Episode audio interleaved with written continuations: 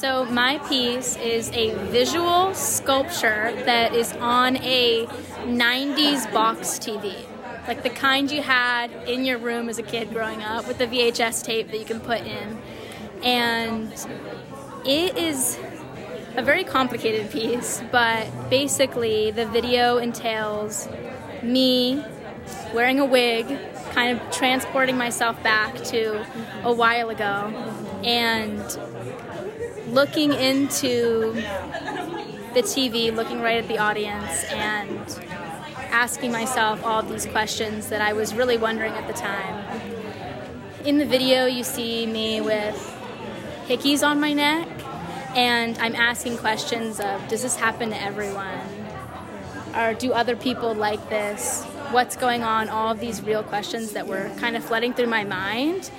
And as I figure out the answers for myself in this video, the hickeys fade away and the video comes to an end. And the message urges me in the past and people who view it to listen to your mirror because that is the utmost clear reflection that is giving you exactly what is the truth.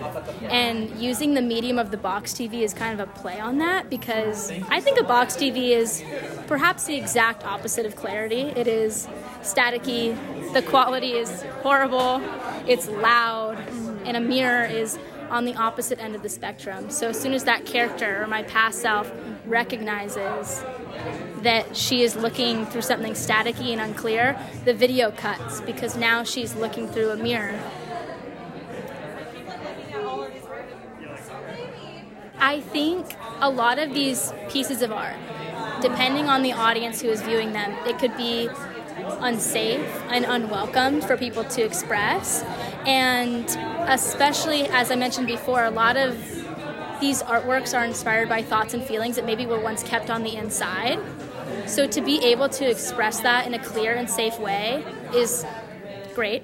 Also, it's uh, Sexual Assault Awareness Month every April. So, like right now, we're in a room that has clear walls. People can see inside. So just to see that there's students, even if they're not in here, but there's students in here enjoying this type of art in a safe place, having these discussions, it you, it's like a domino effect. And hopefully, this art can be more widespread and not just contained to a room, but all across campus.